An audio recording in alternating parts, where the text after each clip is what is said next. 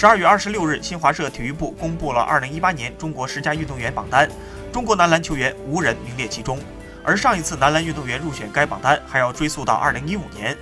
中国篮球的二零一八年是改革的一年，而男篮球员的表现也有所突破。而二零一九年对于男篮才是重要的一年，他们在本土举行的篮球世界杯这个更大的舞台会有怎样的表现，能否突破才最关键。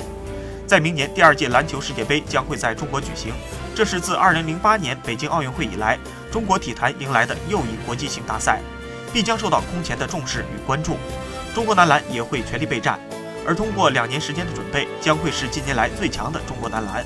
小伙子们要力争在世界杯上取得好成绩，进而获得东京奥运会的入场券。